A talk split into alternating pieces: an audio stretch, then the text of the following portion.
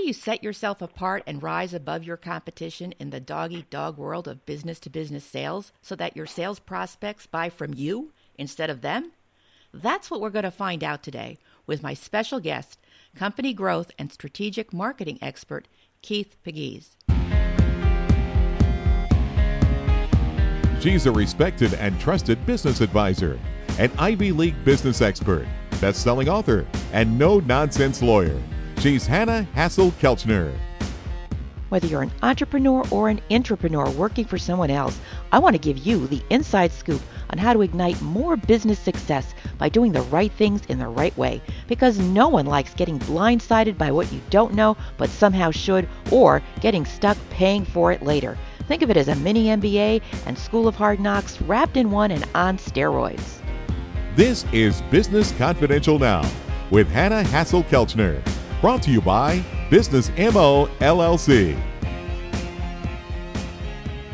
Keith Pigues has more than 25 years of experience in marketing, strategic planning, and sales leadership at firms ranging from the Fortune 100 to mid market private equity backed firms.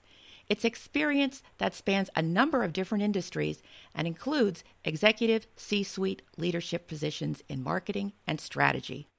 He's also served as a tenured professor of management and dean of the School of Business and senior academic and administrative officer at North Carolina Central University. He's also co authored the book Winning with Customers, a playbook for B2B. That's what we're going to be focusing on today.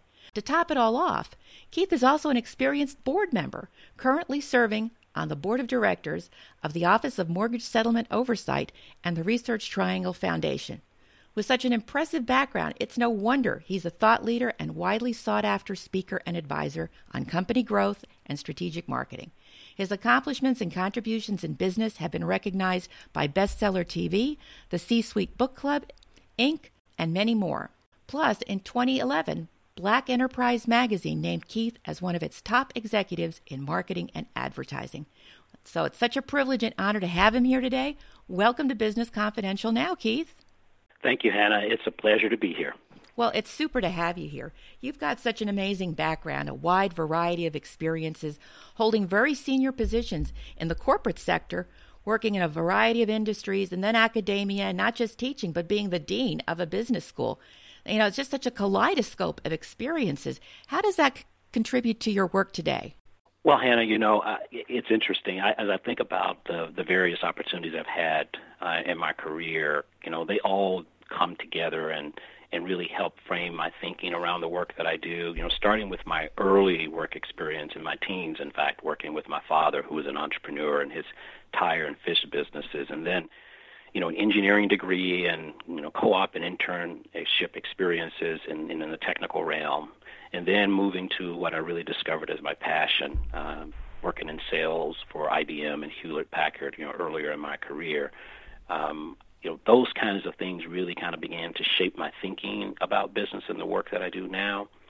And then, as you mentioned earlier, you know, working in academia as a, a professor and then a business school dean, um, and really understanding how to develop thought leadership, uh, and then on to serving as a senior marketing executive in four different companies they really contributed to me co-authoring the book, uh, Winning with Customers, because I'd had those various ex- experience as a, an early practitioner, working in the technical field, working in the sales field, uh, and then working as a senior executive, you know, really guiding and leading organizations trying to implement these kinds of things on a sustainable basis around the world in multiple business units.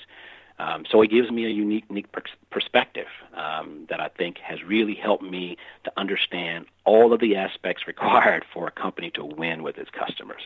So let's talk about the book. What inspired you to write that? I mean, you must have seen some kind of need, and certainly you had a full plate coming into this. What problems were you trying to solve here with your book? Tell me about that. Well, it was clear uh, as my co-author and I, um, you know, in our various lines of work, um, had seen uh, organizations over and over again struggle with this opportunity to really separate themselves from their competitors. And a number of things had been tried, and, and we were just convinced that most of the the tools available and the approaches available were qualitative, and that's good. But in the B2B realm, uh, which is really where uh, I focused and what the book is addressing, at the end of the day, in that relationship, what the two companies really care about is whether or not they are exchanging value in a way that makes them better off financially. So, uh, after speaking at a number of conferences and writing a number of papers, it was clear that if we were going to get more and more people in the needed information to improve their value propositions, move from just the qualitative assessment, but to bring in quantification and to make the insights actionable, we had to put this in the book, which is why we call it a playbook. So it's winning with customers, a playbook for B2B, and it's really a tool that helps people they can keep on their desk and keep nearby as they're making these decisions. So let's talk some more about the value proposition. You know, uh, the value proposition is interesting. I, I like to say that the value proposition really is a business's currency. I mean, it really determines how well you uh, perform as a business, and it also is a way for you to measure how well you're doing versus your competitors. So the way I think about this is the value exchange. When two companies get together and decide to do business, most of the time what we find is that they focus on the products, the product features, the service, the service features, right? And and those are important. But at the end of the day, what that customer is really thinking about is not the product or the service and its features, but they're thinking about how those products and services really result in me achieving the goals and objectives that I have. And those are typically quantitative. So I want to know is your product or service going to help me do something faster or better or less expensively? And then help me understand the real financial impact. So in dollars and cents, is it going to help me increase my my um, uh, my sales acceleration by by six percent? Is it going to help me reduce my cost by five percent? And so the value proposition really has to be qualitative to clearly articulate what you do differently from the next guy, but it also has to be quantitative to help prove, if you will, to your customer how it's going to impact their business operationally and financially. So that's again why I say the value proposition is your currency as a business, and you have to understand it. So, what approaches can companies use to improve the value proposition? I mean, isn't it difficult to quantify some of these things for companies because you may have a fabulous product or service, but if they don't use it properly, they're not going to get the full benefit. Yeah, well, what I like to say is that it's simple, but it's not simplistic. Okay, and as we outline in the book, you know, here's how it works. You know, when you think about what it is you do for your customers, we ask you to think about it. Write a list. You know, what are the things that you do for your customer that you really believe brings value? Maybe your your service. It may be your product quality. It may be the timeliness of your response to solve problems. It may be, you know, the knowledge of your sales force, et cetera.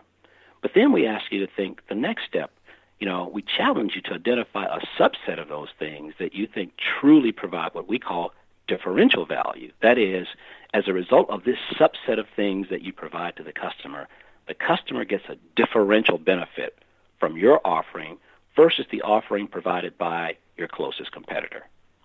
Then we answer probably the most critical question, which is, you know, where specifically can you measure that impact? And you, you asked that question about the difficulty of measuring. Um, it can be done, but it has to be intentional. So we ask, what are the specific measurable operational and financial improvements that your customer receives from the things that you do? And I used that example earlier, right? And, and why is that important to the customer? So it requires a level of work on the part of the supplier, if you will, that many companies previously may not have engaged in. Because at the end of the day, it's not the customer who really should measure the financial and operational impact of the product or service you provide. It really is the responsibility, we believe, of the person selling the product or service to be able to do that. And when you do that well, you provide opportunities to sell more, get higher prices because you've proven the value uh, of your offering. But don't you have to be careful that it doesn't turn into some kind of a guarantee? Uh, absolutely. And so the way that these conversations take, place, we, we call these validation discussions, and they're discussions really shaped uh, uh, in such a way that it's an opportunity for the two companies to get together to talk about how they win together. And it goes like this Hey, here's what we think we do that provides value for you. Here's what we've done over the last 12 months, for example. Here's how we think it's impacted your business. Here are the operational improvements we've helped you to make. And here's how we believe that's turned into money for you in the form of a revenue increase or a cost reduction. And we ask a simple question What do you think? So it's not a selling discussion. It really is an opportunity to get together to partner and collaborate with your, your customer and to get some validation. So you're not making guarantees or you're not making promises. You're really saying, here's my perspective. I've done a lot of homework, you know, that, that leads me to this perspective. So I feel pretty good about it. But I recognize that it's only my perspective. I'd like to have yours. Can you give me an example of this process in, in action with a particular a case that you've maybe worked with before? Sure. And in fact, in the book, uh, Winning with Customers, a playbook for B2B, we include Owens Corning as a case study throughout the book. And there's several specific examples of the results from using the approach, but one of my favorites is the use of the differential value proposition to determine that training provided to the sales staff at Lowe's, uh, their customer, was one of the greatest contributors to Owens Corning's roof, roofing shingles business growth during that time. And it's really interesting because while Owens Corning's competitors provide a lot of things of value, given given Lowe's challenges in acceleration of sales in the building products and building materials space, and particularly with roofing shingles, what they learned was that because Owens Corning provided expertise in training the floor sales staff at Lowe's, Lowe's was able to sell more of Owens Corning's roofing shingles products by far than any other provider. And the reason for that was because the sales floor staff was so knowledgeable about the Owens Corning's roofing shingles products, they were more comfortable and they were more capable of selling those products. Now, you might have thought that, oh, it's the quality of the products, it's the durability, it's the warranty. And while all of those things may have contributed some value, clearly it was the value of having trained salespeople on the floor, which really drove a significant value from the customers, from Lowe's perspective. And that was a big aha and a big insight. And it resulted in both parties winning together. Because the Lowe's sales force really was an extension of Owens Corning's. Absolutely. Absolutely.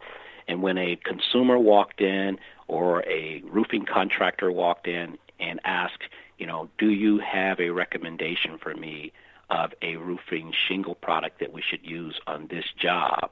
Because Owens Corning had done a superior job of training the Lowe's sales staff versus, you know, the training provided by Owens Corning's competitors, it put Owens Corning at a very, very strong competitive advantage.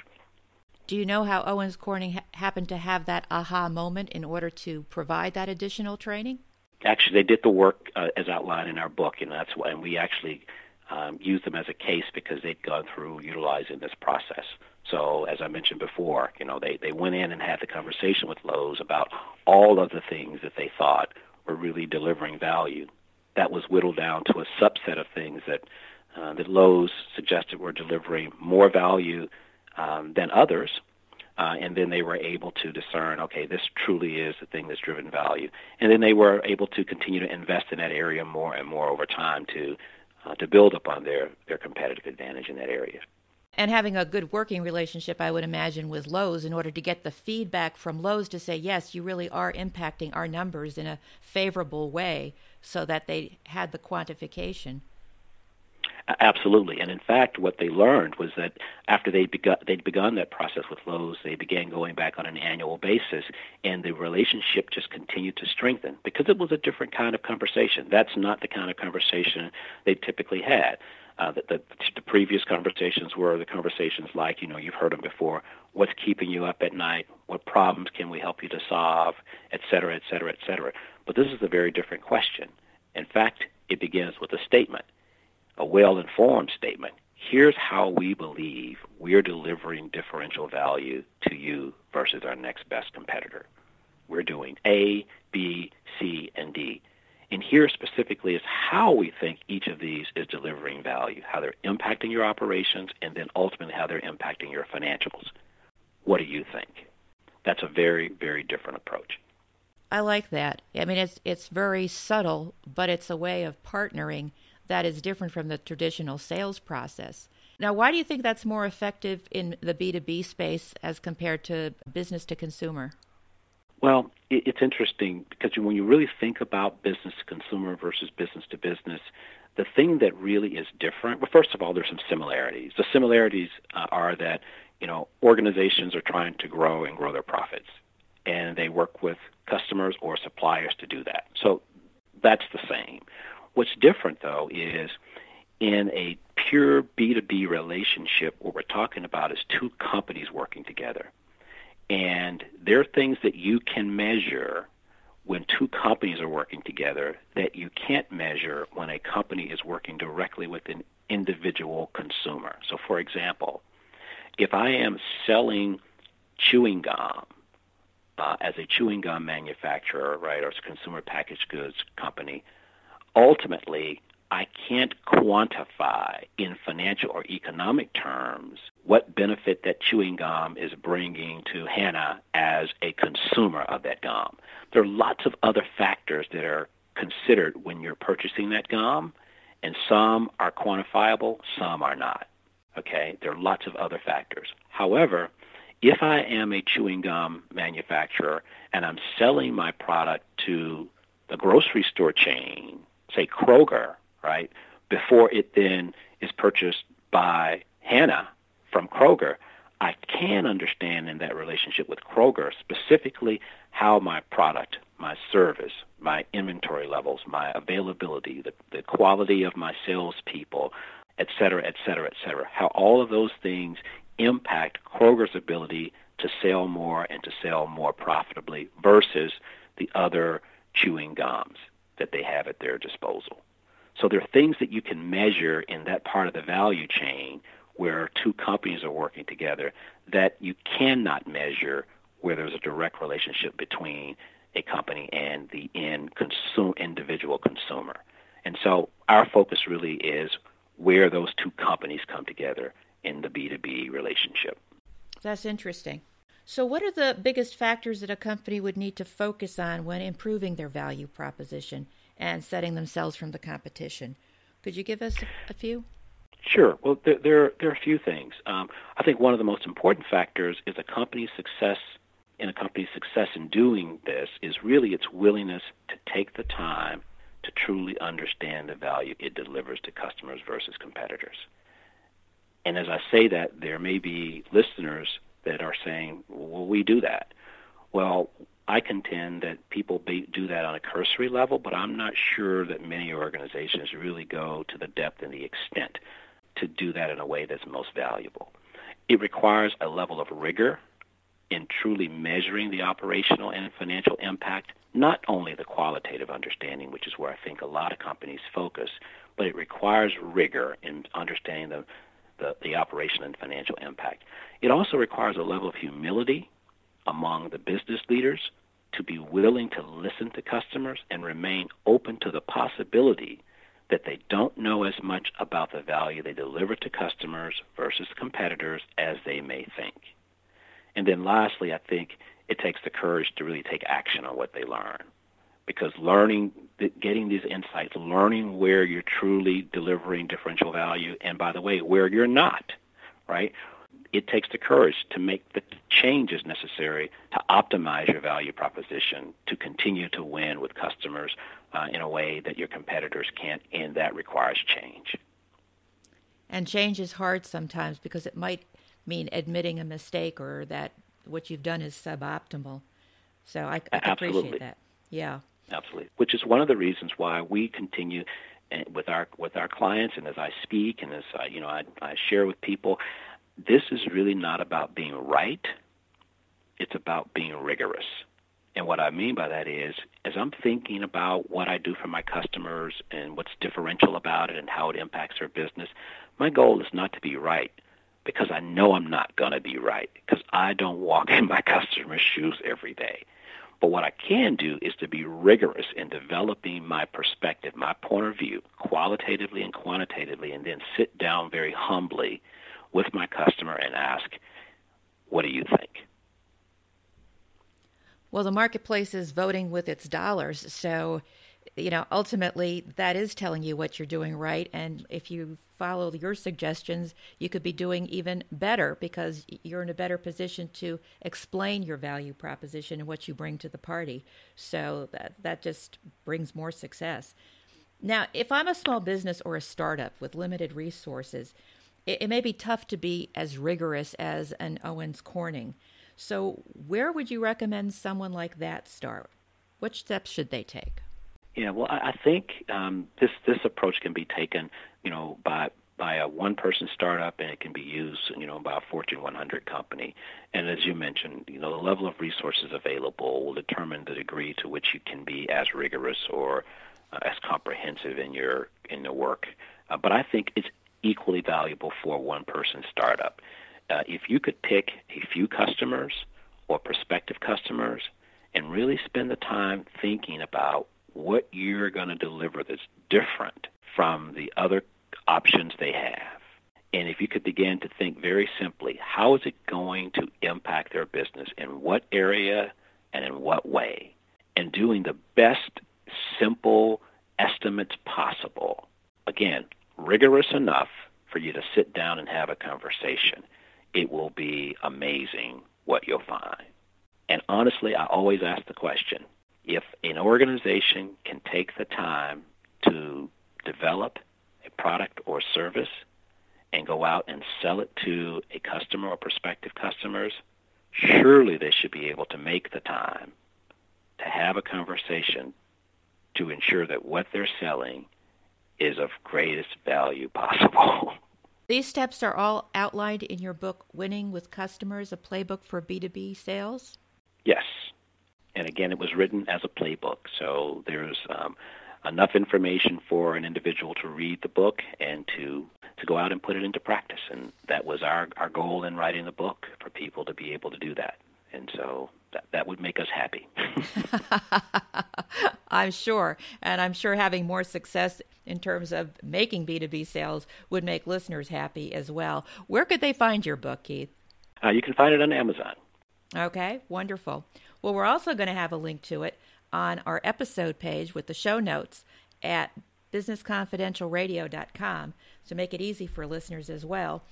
It's really interesting how you came to this process, which always makes me want to know a little bit more about your evolution. Certainly, you have had a lot of interesting work experiences. You know, the corporate setting is very different from academia. But I'm wondering, are there any particular books, people, or events that have influenced your thinking over the years, Keith? Do you have an influencer you could share with us? Yeah, so there there have been a, been a number of people who've influenced me. I've been greatly influenced by the work of uh, Eli Goldratt, um, who wrote the book The Goal and and the book It's Not Luck. Um, both of those those pieces of work were influential uh, early in my career uh, because he was really focused on the theory of constraints and the it's not luck version of, of his book in that area really helped to think about how you apply this to, to business and commercial operations beyond just you know um, manufacturing. Uh, but probably the greatest influencer was my dad. You know, my dad was a successful entrepreneur, and I began working for him when I was just a teen. And the thing that I learned in working in my dad's business is he had a tire business and a fish business. He really, really focused first and foremost on customers. And he knew things about customers and about their business, about their needs, that just seemed amazing to me. But I recognized over time that it was systematic. He really took the time to understand the customer inside out before he began thinking about how to meet a need. And it all the conversation always began about what the customer needs and what it and the customer needed and what it was worth to that customer. So he was probably the greatest uh, influencer, and I've had others along the way. Terrific. Well, we're coming to the end here, and I'm wondering if you had any parting thoughts for our listeners about B2B sales and marketing. Well, I, w- I would say, you know, if you really want to grow your business and you want to grow your business profitably, ensure that you keep the customer's business at the center. And the way to keep the customer's business at the center is to regularly review your value proposition.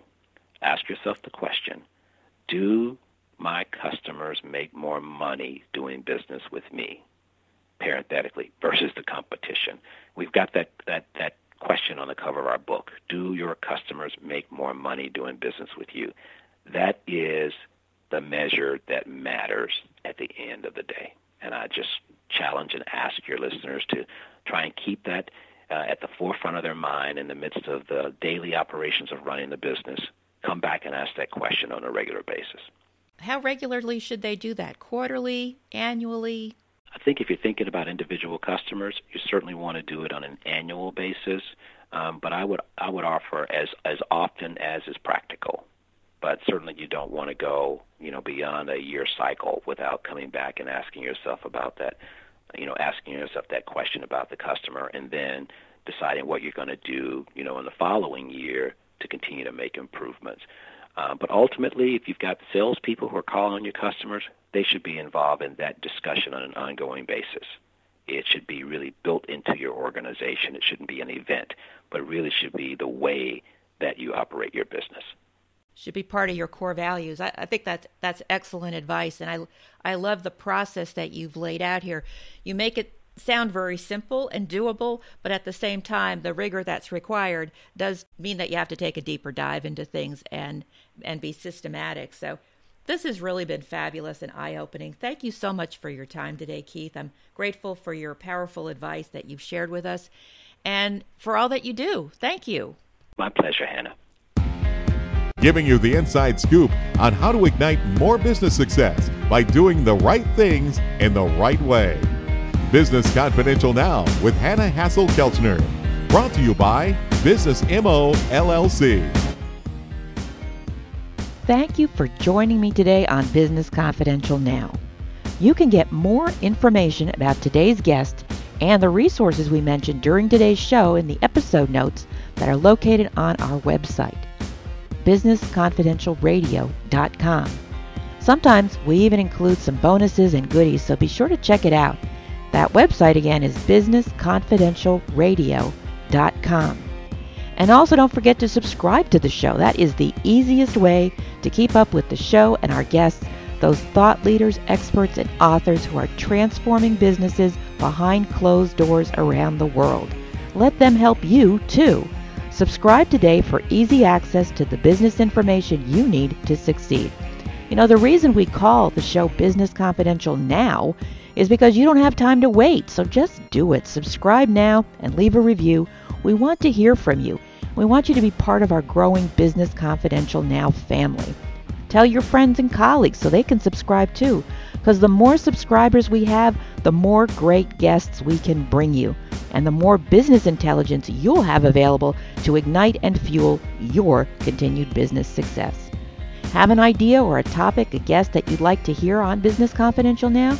Contact me at the website businessconfidentialradio.com and connect with me on social media too. We'd love to hear from you and stay in touch. Next week, Business Confidential Now with Hanna Hasl-Kelchner will be back with more of the business intelligence and inside scoop you need to succeed. Till then.